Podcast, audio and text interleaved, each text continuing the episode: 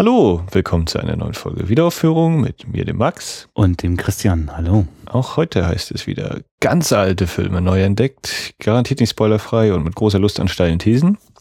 Wir haben mal wieder eine, ein lokales Großereignis, Ereignis, eine lokale Filmvorführung besucht, sind in die Kirche gegangen dafür, denn es hieß mal wieder Rostocker Stummfilmnacht zum 32. Mal mittlerweile. Und ich bin kostenlos reingekommen, weil ich so ein cooler Typ bin. Das hast du jetzt für die ganze Welt einmal in den Podcast hineingesprochen. Ja. ja, genau. Du hast halt eine Freikarte gehabt, ich habe eine gelöhnt und äh, das ist schon ein interessanter Ort für eine Kinovorführung, so eine ja. Kirche. Ne? Und ich finde auch gerade für Stummfilm, also ich bin jetzt schon länger nicht mehr bei den Stummfilmnächten gewesen. Ich war ein paar Mal da. Ich hatte gesehen Jungfrau von Orleans von Dreier oder Dreyer, wie auch immer. Ähm, den habe ich aber nicht mehr gut, in, also nicht mehr in meinem Gedächtnis nicht mehr gut abgespeichert habe. Da sind noch ein paar Fetzen da. Den Golem hatte ich da gesehen, Nosferatu.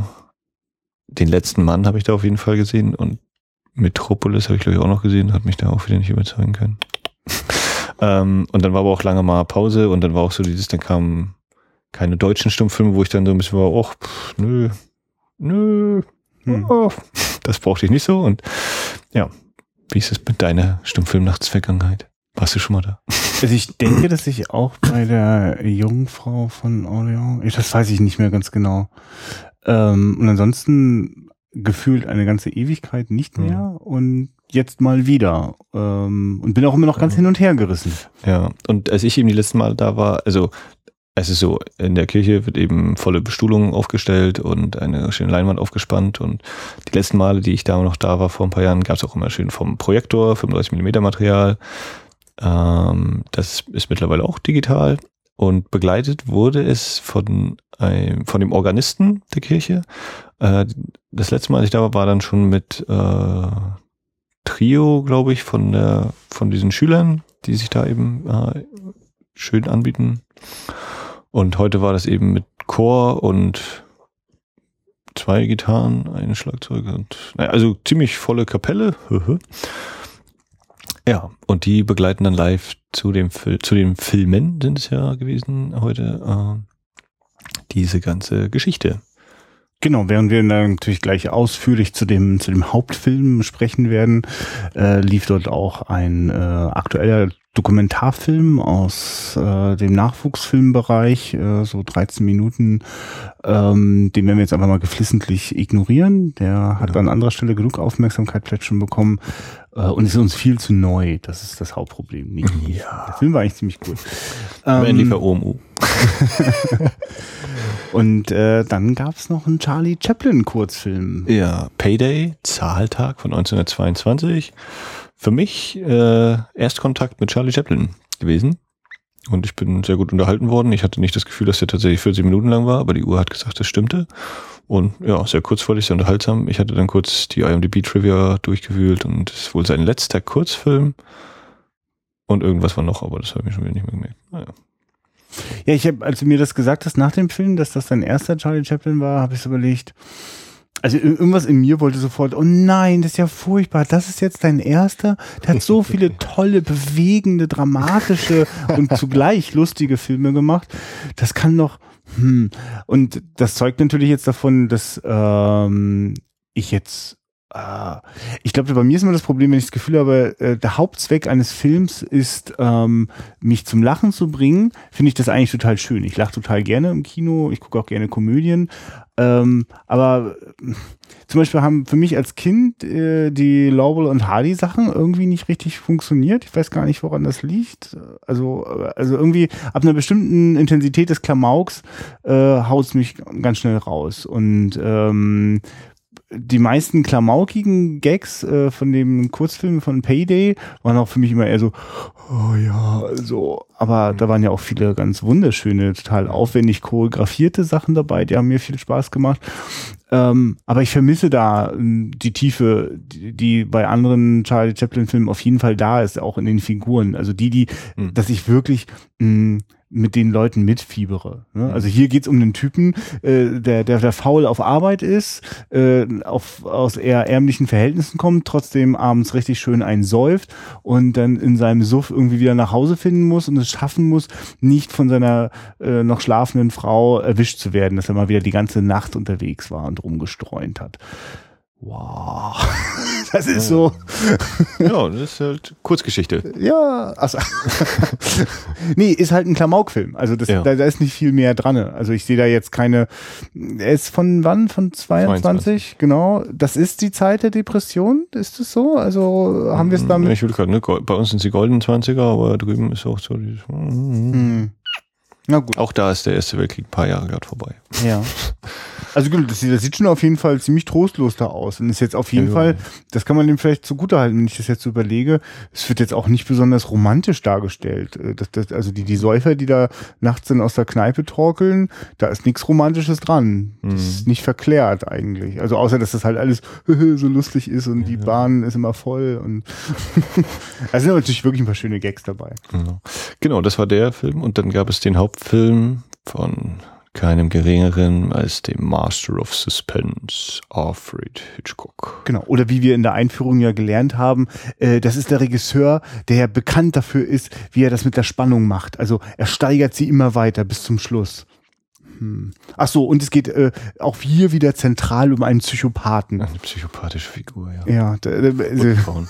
ähm, genau, also wer das jetzt, äh, wer jetzt meint, hä, was, wie, bitte, was? ja. Ähm, es gab eine kurze Einleitung der Kuratorin des, äh, dieser Stummfilmnacht und Christian war inhaltlich nicht vollends überzeugt. Nee, sprich ruhig von dir. Was ich selber davon denke, kann ich ja erzählen. Was, wie hast du das Ja, ich fand es, äh, für mich war es so dieses, ja, das ist eine Einführung für Leute, die vielleicht nicht so oft oder sich so intensiv mit Filmen auseinandersetzen und äh, die man nicht überfordern, die man damit auf jeden Fall nicht überfordert mit dieser Einführung. Ja, ich fand sie jetzt auch nicht unbedingt tiefgehend. Ich hatte damals vor allem immer die Probleme, das war heute nicht der Fall, beziehungsweise ich habe es vielleicht zum Glück auch überhört, dass äh, immer der gesamte Inhalt des Films erzählt wurde, von Mhm. Anfang bis zum Ende und also, dass man immer genau wusste, das kommt jetzt und ich dann immer da saß, ja geil, ich wollte den Film jetzt eigentlich gucken und auch wenn ich jetzt nicht mit Riesenüberraschung und Storywendung rechne, aber so einen minimalen Teil Dings dann lieber irgendwie versuchen zu sagen, wir können hinterher über den Film reden oder so. Also das hat mich immer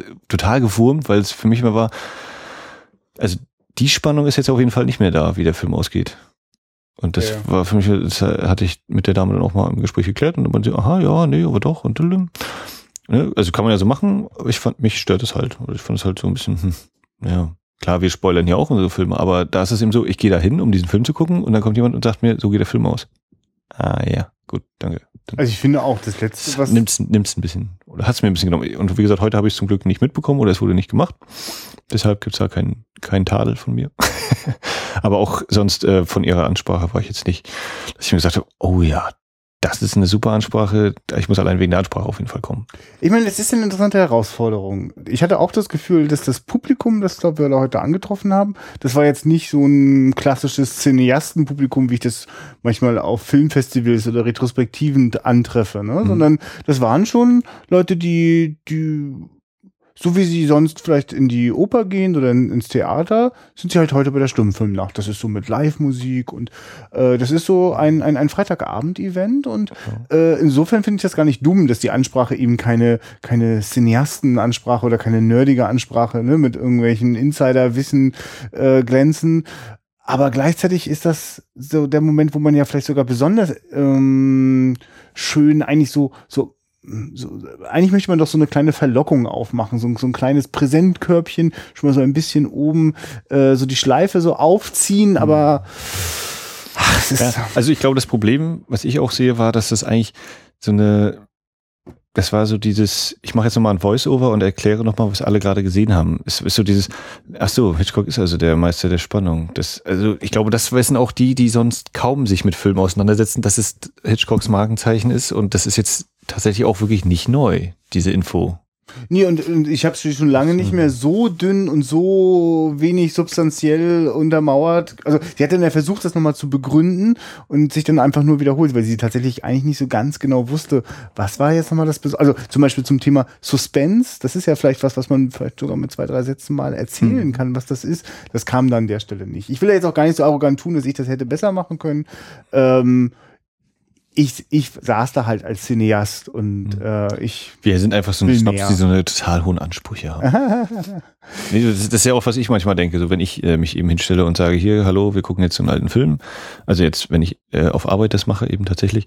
Und äh, dann auch immer so diese, diese Mischung aus, ja, gibt bestimmt Leute, die wissen das alles, weil die ja auch selber hier so in der Filmmacher-Szene aktiv sind. Und dann gab es eben auch für diesen Fall, wo der eine kam hier, aha, jetzt zeigt der weiße Hai, oh, der ist von Steven Spielberg, wo ich dann merkte, okay, ja, krass. Also, ne, das sind so diese unterschiedlichen Stufen, die es natürlich gibt im Publikum. Wir sind da wahrscheinlich auch so ein bisschen, ohne dass wir die Filme jetzt kannten, aber doch so dieses, no, gib uns noch mal ein bisschen Futter. Ja. Wir, wir brauchen das.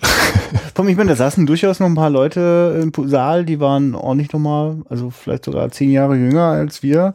Da frage ich mich eigentlich, ob da auch Hitchcock nach wie vor noch so ein Begriff ist. Also ich bin damit noch ganz klar groß geworden. Mhm. Und weil, wer, wer immer sich für, für Filmtheorie mal ganz kurz interessiert, kommt immer mit, immer mit Hitchcock in Berührung. Ne? Dann kommt es ja beim, gerade beim Schnitt oder bei, bei der Kameraführung ja gar nicht mehr vorbei.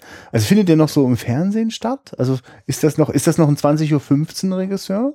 Weißt du, was ich meine? Ich habe ja von Hitchcock auch noch nicht so viel gesehen. Ja, dann lass uns doch mal mit einem ganz frühen von ihm anfangen. Das muss von dem Jahre 1927, hm. weiß gar nicht, wie viele Filme der vorher schon gemacht hat. Ein paar. Ein paar. genau. The Lodger. Also ehrlich gesagt wusste ich ganz lange nicht, dass der überhaupt äh, schon auch stumme Filme gemacht hat. Das habe ich dann irgendwann mal gelesen. Und ich würde behaupten, das war mein allererster, den ich als Stummfilm von Alfred Hitchcock gesehen habe, weil ich kannte den. Also bei mir mit Sicherheit und für mich gab es eigentlich auch nur, naja, er hat halt in Amerika viele gemacht und davor war er eben in England aktiv, wo er herkommt. Und genau. Da hat er auch eine Reihe von tollen Kinofilmen gemacht, wie 39 Steps. Äh, gibt er ja auch einen Film, den er in England gemacht hat, äh, The Man Who Knew Too Much. Mhm. Und den hat er in Amerika noch ein zweites Mal gemacht. Hat seinen eigenen Film geremaked. Dann wusste er wahrscheinlich zu viel. Oh Gott. War der okay. schlecht. Naja. Wir lassen ihn drin. 1927. The Lodger, The Lodger, A Story of the London Fog. Wo ich dann gleich wieder bei Tim Burton war und bei Vincent, dem Kurzfilm. Süß. Ähm, genau, The Lodger mit in der Hauptrolle. Ich habe keine Ahnung, habe ich alle Namen vergessen. Weiß ich überhaupt nicht. Es geht um den Mieter, es gibt äh, Joe, den Polizisten, es gibt Daisy, die Tochter des der äh, des Paares, dem die die da diese Pension haben. Äh, ihre Eltern spielen also auch mit. Und das ist so im Kern. Naja, man muss dann schon noch wissen, dass da draußen ein Mörder herumläuft, äh, der sich selbst die, den Rächer nennt. Die Avenger. Avengers Assemble. Und es besteht schnell der Verdacht, es könnte ja der Mieter eben jener welche sein. Zumindestens äh, wird auf der visuellen Ebene, äh, also oder wir vorher, wenn wir, ich weiß gar nicht, sieht man vorher schon mal den Mörder? Nee, man mm -mm. wird immer nur erzählt und wir sehen nur den Schrei, wir sehen das Opfer. Und wir sehen so ein Spiegelbild, als die Leute so drüber diskutieren. Ja, weil er, der eine Typ sich so verkleidet. Also, genau. Das heißt, wir, wir haben also auch schon mal das Bild von einem Mörder, der sich mit einem Schal den Mund verdeckt. Ne? Genau, also die, die Zeugenbeschreibung, die x-tausendmal eingeblendet wird als Text, äh, ist eben, ja, ein großer Mann, der eine blonde, eine fair-haired woman tötet und jetzt schon sechs oder sieben Mal zugeschlagen hat und eben das halbe Gesicht verdeckt, die untere Gesichtspartie ist verhüllt, eingedeckt. Das ist interessant, sie wird ja nicht oft eingeblendet, aber es wird einfach unfassbar lange eingeblendet, weil es ist ein News-Ticker, der also ja. eine Schreibmaschine, die so automatisch vor sich hin. Ja, genau, tickert. da wird es gemacht. Dann wird es im Gespräch, wenn die Dame, also die Zeugin, das dem Polizisten sagt, wird es natürlich als Texttafel, dann wird es als geschriebenes gerade eingetippt, dann ist es bei dem Radioding nochmal so halb und ja, das Gefühl, äh, ja, also ich habe es jetzt viermal bekommen, mhm. so wie wir bei The Killers vor Wochen äh, hatten eben mit dem, wir zeigen jetzt fünfmal, wie dieser Plan abläuft und fahren fünfmal diese Strecke und zeigen das auch jedes Mal. So war das dann hier für mich auch so, ja okay, vielleicht soll das so ein bisschen, oder ich habe dann versucht, mich wieder da reinzuversetzen. 1927 war das zu dem Zeitpunkt aufregend. Also die Druckerpressen da zu sehen, das finde ich auch heute trotz allem immer noch mal wieder geil. Eben so Zeitungspresse, das hat mich auch ein bisschen so an Projektorräder erinnert. äh, dann sehen wir eben, also genau, Zeitungspresse, dann die Rundfunk wird noch mal gezeigt. Und die beiden sind das dann. Ja. Und also das war für mich auch so ein bisschen dieses, okay, ich weiß jetzt, dass der Typ sich verhüllt hat, groß ist und dass er blonde Frauen umbringt. Das, das ist aber, also ich empfinde das als eine sehr bewusste Entscheidung von Alfred Hitchcock, äh, die Exposition so klar wie nur irgendwie möglich zu machen, ja. weil ich es interessant finde, wie äh, äh, stark später auf, auf Textdialoge verzichtet wird, also äh, auf, auf also das Texttafeln ständig eins zu eins das äh, äh, erzählen, was, was die Leute dort in dem Stummfilm miteinander besprechen. Da gibt's ganz viele sogar durchaus auch Dialoge und dann viel auch mit Blickwechseln und Gesten, wo da sehr darauf verzichtet wird. Und das finde ich eigentlich ganz spannend. Ähm, interessante ähm, also, für mich ist das ja immer so ein Klischee, dass man alles, was die miteinander reden, wird, kommt, also dass jeder Dialog dadurch unglaublich zäh wird, weil jedes Mal immer noch diese Texttafeln dazwischen sind. Mhm. Es ist eigentlich erstaunlich, dass man im Stummfilm ständig Momente, auch kleinerer äh, zwischenmenschlicher Nuancen erlebt, die äh, das gar nicht brauchen, dass da noch Texttafeln dazwischen sind, die das Allerdings. gut auf den Punkt bringen. Ganz kurz eingeschoben, äh, wir haben den Film gesehen als äh, englische Fassung, also englische Original-Titeleinblendung mit deutschen Untertiteln. Und ich meine, ich habe es auch schon wieder vergessen, weil ich mir das vor zu langer Zeit angeguckt hatte, dass wir eine gekürzte Fassung gesehen haben. Ich bin aber unschlüssig. Ich meine, wir haben die 70-Minuten-Fassung gesehen und es gibt auch wohl eine längere. Ja, also ich weiß, dass wir eine 70-Minuten-Fassung gesehen haben, ich weiß nichts über andere Fassungen. Mhm. Äh, das wäre für mich sehr interessant, weil ich finde den äh, sehr stimmig. Gab es für dich mal einen Sprung oder einen Bruch? Nee, genau. Nee. Also ich finde der ja, ist wäre ich wirklich neu. Müsste eigentlich ein komplett anderer Aspekt noch sein, der dann äh, sich so gut rausheben ließ, weil ansonsten hätte dem Film das schon geschadet, wenn da jetzt irgendwo eine Minute gefehlt hätte. Also da, da ist wenig, ich habe das Gefühl, da ist wenig Speck dran. Ne? Ähm, ja. Also eher könnte ich mir diese Fassung, die wir gesehen haben, noch ein bisschen kürzer vorstellen, weil sie den recht langgezogenen äh, vierten und fünften Akt noch so hinten dran quetscht. Ja, genau. Aber vielleicht nochmal äh, zum, zum Anfang zurück. Also der, äh, es gibt also ein sehr klares, beschriebenes Bild äh, davon, wie der Mörder aussieht. Und äh, das erste Mal, wenn der Mieter an die Tür klopft und die Tür aufgeht, mhm. dann ist da der titelgebende äh, Fock of London, London äh, zieht er hinter ihm lang und er hat halt seinen Schal direkt vor dem Mund und äh, sieht sofort gruselig aus und okay, da ist doch irgendwas mhm. nicht in Ordnung. Das heißt, Hitchcock... Also es ist mit, genau, mit Ausleuchtung, Perspektive ist das eben sehr, sehr stimmungsvoll. Das war der, der für mich in dem Film, glaube ich, der erste Moment, wo ich sagte, wow, geil. Das hat mich richtig da bin ich drin jetzt. Also genau, also ich, wie, wie ich so oft das bei, bei Hitchcock schätze, der holt da wirklich alles, was er dann so an, an filmtechnischen Mitteln gerade zur Verfügung hat, das karte dann ran und packt das alles in eine Einstellung und macht damit aber was ganz Wichtiges für die Geschichte. Nämlich, wir als Zuschauer verdächtigen diesen jungen Mann sofort. Eigentlich ist es ein total hübscher, fast etwas fragiler Mann, so, ne? also, also der auch irgendwie was Melancholisches im Gesicht hat. Ähm, wird oft auch äh, eigentlich eher so, was man sonst bei Frauen macht, so von der Ausleuchtung ist das ganz oft sein Gesicht äh, fast ausgebrannt und nur durch die stark geschminkten Augen äh, ist überhaupt noch so ein Gesichtszug zu erkennen. Und ähm, also eigentlich sieht er alles andere aus als wie ein Mörder, aber dadurch, dass man äh, die ganze Zeit diesen Verdacht äh, äh, durch, durch, durch, durch die Bilder, durch die Leute, die auch alle mhm. misstrauisch sind. So wie er charakterisiert wird, also er, er bekommt dann das Zimmer und äh, in dem Zimmer hängen ganz viele Bilder von blonden Frauen und die möchte er bitte weghaben. Mhm. Warum nur? Ist der mysteriös? Ist der etwa der Mörder? Das finde ich halt sehr interessant, dass der Film damit so stark spielt. Ähm, und das, das ist für mich so das ist für mich halt viel eher noch so ein typisches Merkmal eines Hitchcock-Films.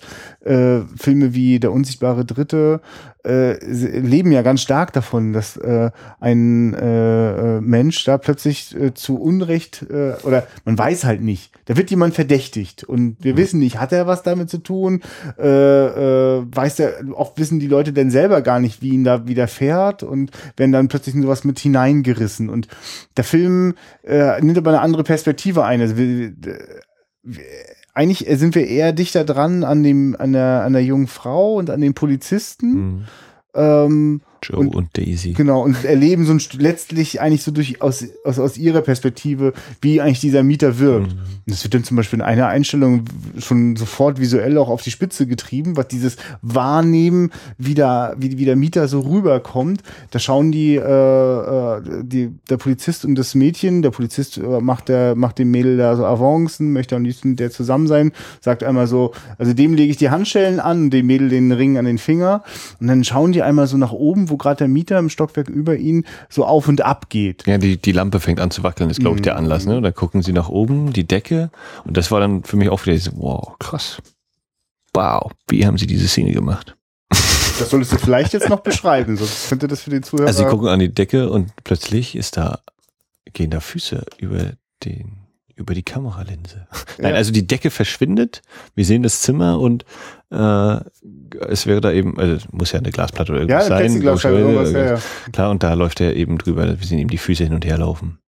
Also wirklich, also völlig irritierende, surreale Einstellung, ähm, die aber das meine ich eben mit diesem, diesem, die ganze, die, die, die, die, Möglichkeiten des Films so in, in, in, in wenige Bilder hineinfropfen, äh, weil es ist eben nicht nur so ein technisches Gimmick, sondern äh, es ist ein weiteres äh, Teilchen, das uns diesen Mann verdächtigen lässt. Na, die Frage ist ja, äh, das sagt uns ja, naja, es ist jetzt nicht realistisch, die können ja da nicht durchgucken. Ne? Also wir haben jetzt Ja. ihre Sehperspektive und jetzt äh, zeigt er uns das bildlich. Hat er das gemacht oder andersrum, wie wäre es gewesen, wenn es jetzt kein Stummfilm, sondern Tonfilm gewesen wäre? Wäre die Decke dann da geblieben, der Leuchter wackelt und wir hören die Schritte?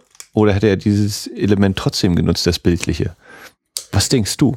Wie Naja. hätte Hitchcock das gemacht? Hitchcock, wie hätten sie das gemacht? Auf jeden Fall ist das ist, ist eine solche Idee, äh, dass das dass, dass den Boden unsichtbar machen und die die Schritte sehen, äh, ist natürlich eine Idee eines Stummfilms, der nicht die Geräuschkulisse haben kann, ne, der damit arbeitet.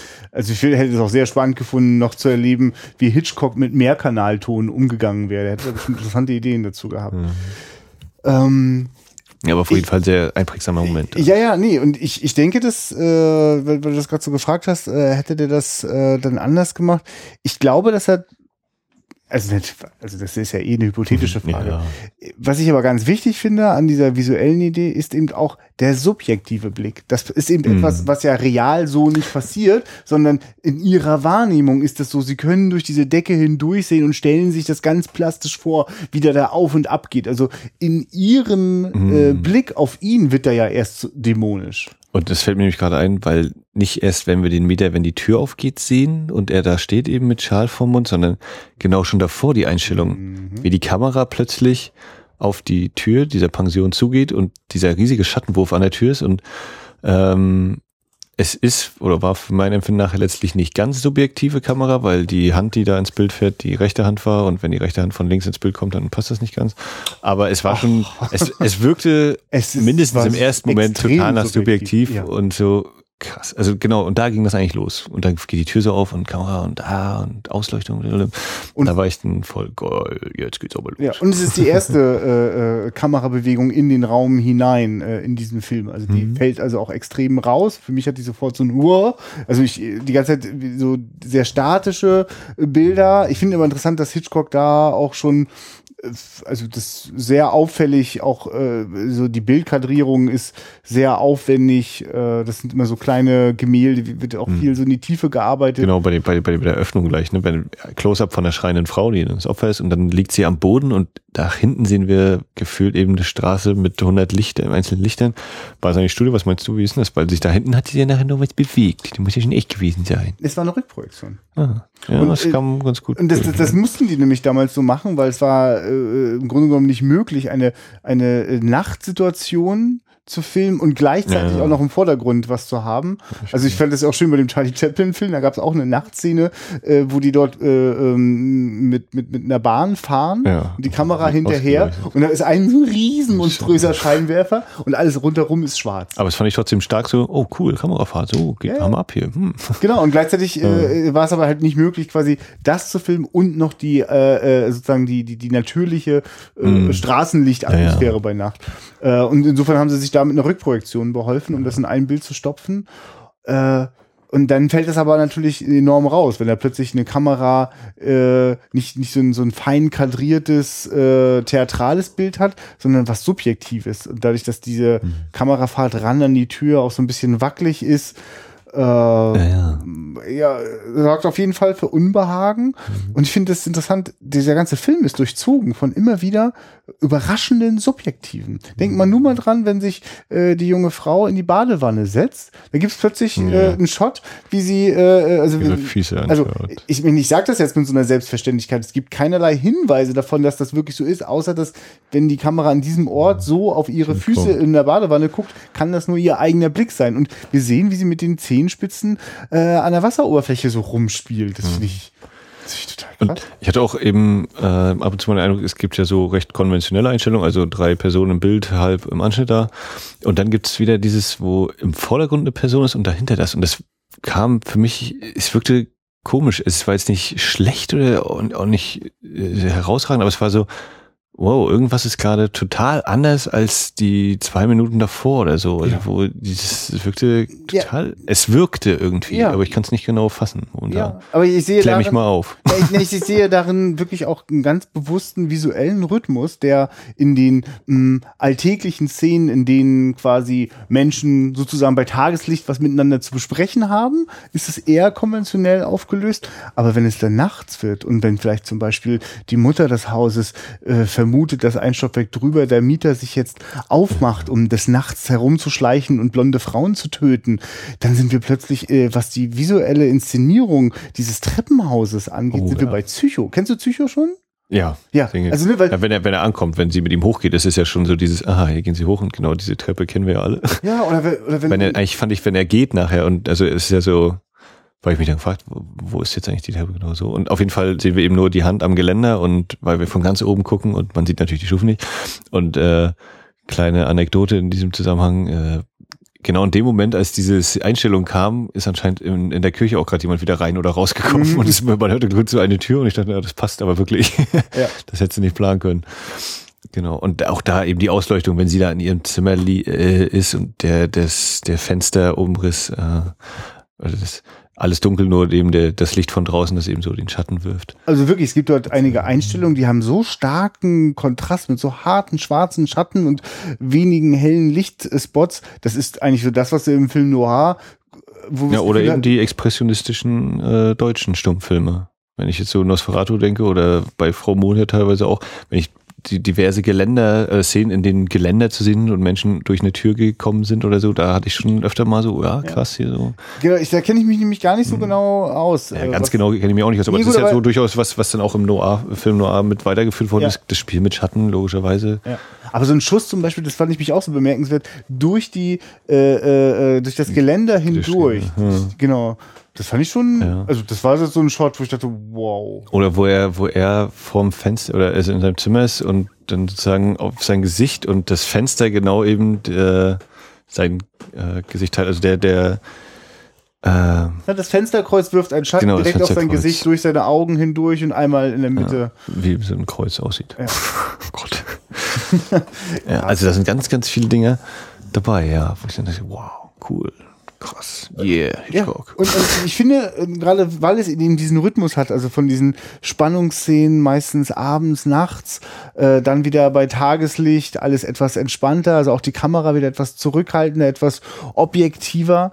Ja, das kann man vielleicht so sagen, genau. Sie ist, sie ist das, wenn gerade nicht unmittelbar Gefahr droht, ist sie mhm. eher objektiv und schaut dann ja auch darauf, wie so die Menschen miteinander kommunizieren und wie da ständig so, eine Misstrau so ein Misstrauen drinne ist. Ne? Das mhm. immer, und und äh, in, in, in den Spannungssituationen wird dieses Misstrauen dann richtig zur Bedrohung. Ne? Also, ja. ja, es wird dann eben so genau, sehr suggestiv ist das, wenn ja. zum Beispiel ähm, der Mieter spielt dann mit der Daisy Schach bei sich im Zimmer und äh, ihr fällt, glaube ich, eine Figur runter oder weiß ich gar nicht genau. Und sie beugen sich beide runter und dann äh, Close-up Schürhaken. Ja. Die Hand nimmt den Schürhaken und dann ist es so, dass man Daisy so im Bild noch leicht sieht und der Schürhaken.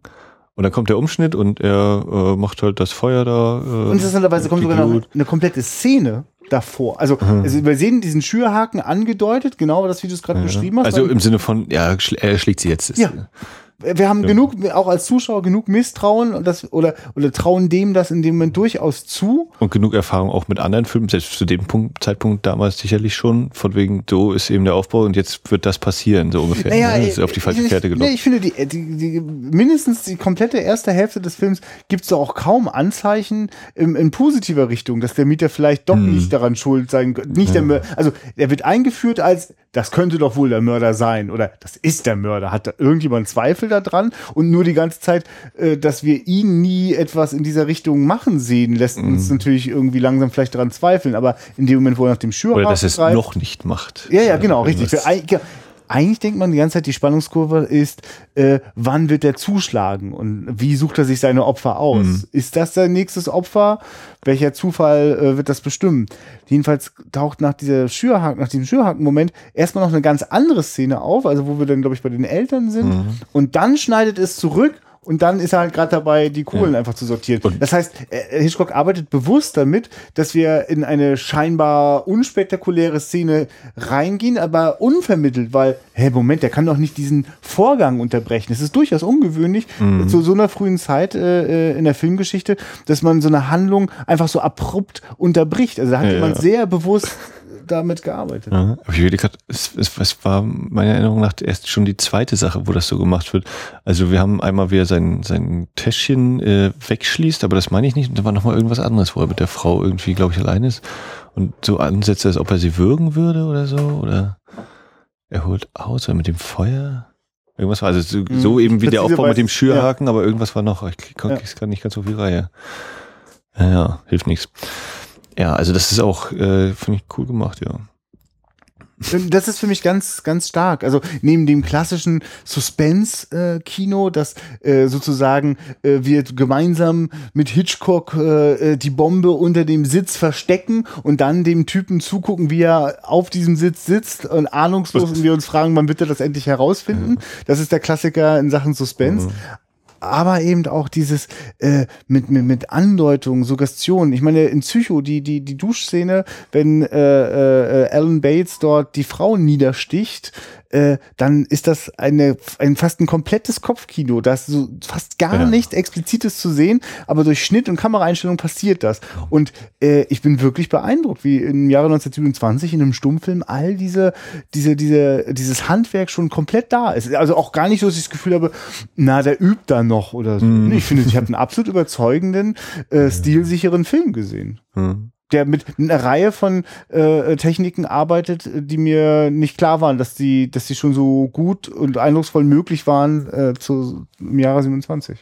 Also bei mir war es durchaus ein bisschen so, dass ich diesen Killers-Eindruck hatte. Es gibt eben so diese Momente, aber es ist noch nicht äh, über die gesamte Spielzeit okay. sozusagen. Es kann natürlich auch daran sein, dass es eben Stummfilm war und dass mich nachher ein paar von den Dialogen so ein bisschen rausgerissen haben, wo ich dachte, es hat doch jetzt jeder gesehen, dass er fragt, wo ist Daisy? Und jetzt könnte man eingeblendet, wo ist Daisy? Und ach komm. Ja. So, aber das sind vielleicht dann eben so eine marginalen Sachen, aber teilweise oder weil die Sachen, die mich so beeindruckt haben, dann für mich so rausgestochen haben, dass ich das äh, andere dann als äh, Durchschnitt äh, bewertet habe, obwohl das dann eigentlich schon mindestens gehobener Standard ist oder ja. so. Ich meine, ich mich, mich war schon äh, beeindruckt davon, dass äh, die Texttafeln so oft spielerisch benutzt worden sind, dass es da teilweise Animationen gegeben hat. Ne? Also, ja, gerade auch der Anfang allein schon vor der Titeleinblendung ist ja so dieses, wir haben, äh, wir sehen so eine so ein Scherenschnitt und dann geht das so zugeklappt fast und dann klappt es wieder auf, nachdem die Credits durch sind und so. Genau, es gibt immer wieder den Moment, wo äh, Mädels in einer Modenschau äh, mhm. äh, so, so die, äh, ihre Sachen präsentieren äh, oder Kleidung präsentieren. Wir müssen gleich mal drauf zukommen, wofür das eigentlich steht, weil ich fand das irgendwie eine sehr befremdliche Veranstaltung. Jedenfalls äh, gibt dazu dann immer so, ein, so, eine Leuchtschrift draußen am Gebäude, die dann immer so aufblinkt. Tonight, Golden Curls. Und genau. das ist auch eine sehr Rahmung der gesamten Geschichte, denn es wird dann ganz am Ende auch nochmal aufgegriffen im äh, Hintergrund ohne es jetzt zu explizit auszuführen. Ja, aber also richtig, es ist voll davon, dass äh, Hitchcock die ganze Zeit so kleine Fährten oder äh, äh, Symbole legt, die er immer wieder benutzen wird. Ne? Also das ist ein sehr, das meine ich mit diesem sehr stilsicheren Umgang. Also da gibt's eben nicht nur mal eine krasse Idee für eine Subjektive, sondern das ist ein ganz wichtiger Bestandteil der gesamten ja. Erzählung. Dann den, den Humor, diesen recht, also typisch britisch, trockener Humor ist so, wenn, wenn sich eben die Mädchen da, oh Gott, ist schon wieder einer umgebracht, oh, er nimmt immer fairly haired, immer nur die Blonden. Und die eine, die dann sagt, naja, dann schütze ich mich mal und macht sich eben äh, zwei so eine Locken da dran, dunkelhaarige Locken an ihre Haare ran geklipst und setzt den Hut auf.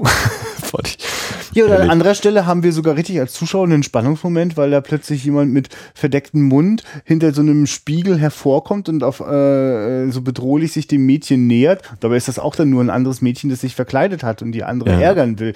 Aber also damit auch schon zu, also dieses ständige Spiel mit der Angst und dass die mhm. wir Menschen auch mit mit Ängsten ja auch bewusst dieses Spiel auch treiben und, und uns damit eigentlich versuchen, Erleichterung zu verschaffen, wenn wir eigentlich vor Dingen ganz furchtbare Angst haben, dann macht man sich darüber lustig, zieht es ins Lächerliche mhm. äh, oder, oder genießt das, wenn man jemand anderem Angst einjagen kann. Dass solche Dinge da drin sind, das für dich, mhm. das für mich ist wirklich Hitchcock ganz oft ein, ein, ein, ein Wissenschaftler der menschlichen Ängste und da hat dazu tolle mhm. Ideen und benutzt immer wieder auch die Zuschauer so als, als lebende Experimentiermasse und und setzt diese verschiedenen Angstsituationen aus.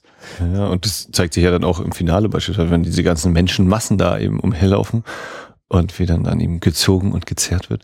Und ähm, das war übrigens ein Moment, wo ich dachte, ja krass, das war doch eben, das muss doch, also da sitzt dann äh, der möglicherweise äh, Umbringer hier, der, der Mieter selbst sitzt dann eben da schon in Handschellen auf, an der Parkbank, an der Lampe und Daisy neben ihm und dann geht ganz plötzlich mal jemand, irgendjemand durchs Bild, der irgendwie meines Erachtens verhüllt war. Ich weiß nicht, also hast du auch gesehen, gut. Ich hab, ich, ich, und das war der Moment, wo ich war, ist es jetzt, ist er das? Und das Geile ist ja, es wird überhaupt nicht aufgegriffen. Das ist jetzt einmal, es wird wirklich nicht aufgegriffen. Es sollte so tatsächlich sein, buh, guck genau hin. Oder es ist vielleicht tatsächlich irgendwie ein bisschen gekürzt, dass da nochmal was gekommen wäre. Das, das stimmt. Mir, das wäre den Moment. Äh, gefragt, es wird ja weil, aufgegriffen, weil später wird, der Mörder wird ja gefasst. Während ja, aber äh, das Interessante war eben, an unserer Fassung oder auch tatsächlich so im Film, wenn die gekürzt ist, äh, es wird gar nicht, der, der Mörder selbst wird nie gezeigt.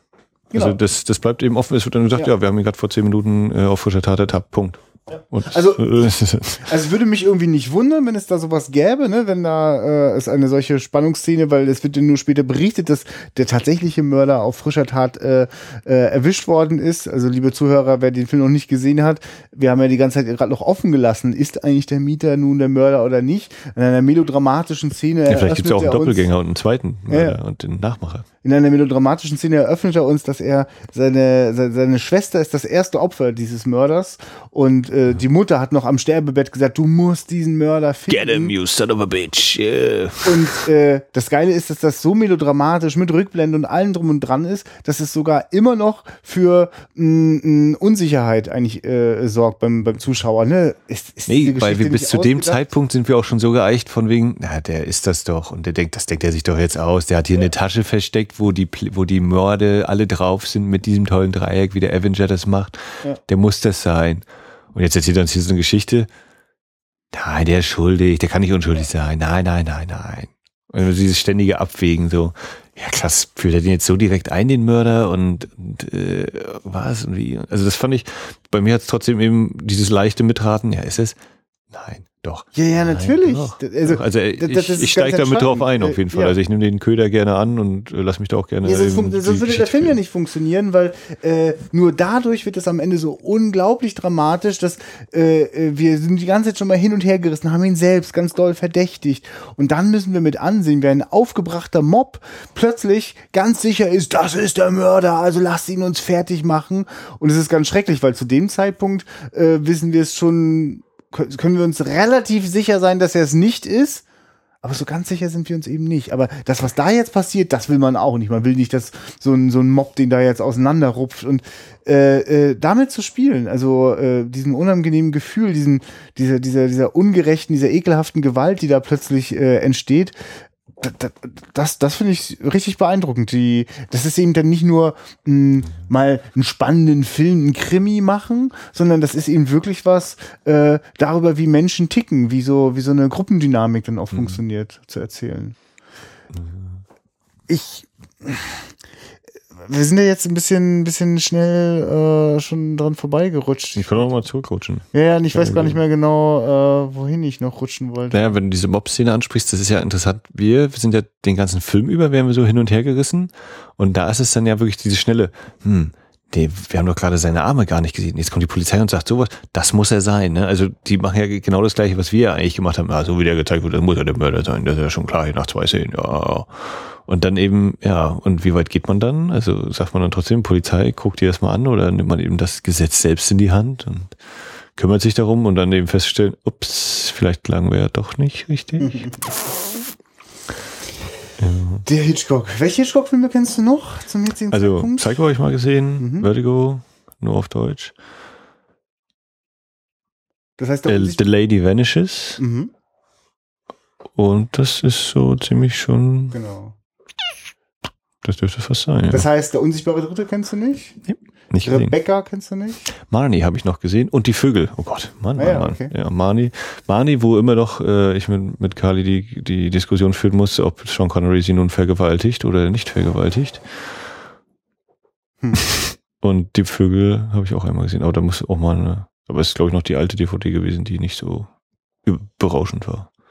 Ich muss gerade die ganze Zeit an einen Film denken, der eigentlich verdammt nah dran, merke ich gerade, das ist ganz nah dran an der Mieter eigentlich. Äh, und der trägt quasi, die, die, äh, wenn ich schon gemeint habe, dass neben Suspense äh, das andere, was äh, Hitchcock so gut beherrscht, dann dieses, jemand ist wird verdächtigt, da hat er das halt irgendwann auch mal in den Filmtitel hineingenommen, Suspicion. Und das ist ein Film, in dem Cary Grant äh, hm. die, die, die männliche Hauptrolle spielt. Und ausgerechnet der könnte eventuell der Mörder seiner eigenen Ehefrau sein. Aber man weiß es nicht so genau. Und dieser Film spielt auch wirklich bis zum allerletzten mit den Gefühlen des Zuschauers. Man denkt, ist es, ist es nicht und lässt das auch ich überlege gerade, ob das sogar ganz final noch offen lässt, dass das immer ambivalent bleibt. Und dieses Spiel mit dem Ambivalenten, das finde ich, äh, ist so die große Kunst, die man manchmal übersieht, wenn man auf Hitchcock guckt und vielleicht an den Krawall in, in die Vögel denkt oder an äh, das perverse, abgründige in Psycho, ne? dass er eben auch mit den Zwischentönen eigentlich sehr gut gearbeitet hat. Und das, das steckt alles auch schon im Mieter. Absolut sehenswerter Hitchcock-Film. Ja, also angucken auf jeden Fall. Mhm. Gut. Das war unsere kleine Stummfilm-Ausgabe zu Alfred Hitchcocks Der Mieter. Und wir freuen uns wie immer über Kommentare auf dem Blog Schaut vorbei bei Facebook, folgt uns bei Twitter. Da versuchen wir ab und zu, auch wenn so andere interessante Sachen in der Blogos, Filmos, Twitterosphäre herumschwirren, dann äh, gibt es da auch mal einen Retweet. Und wir sind auch ansprechbar. Da kann man auch mal Hallo sagen und wir ja. sagen zurück Hallo. Hallo. und jetzt sagen wir auf jeden Fall Tschüss bis zum nächsten Mal. Ja, guckt Filme.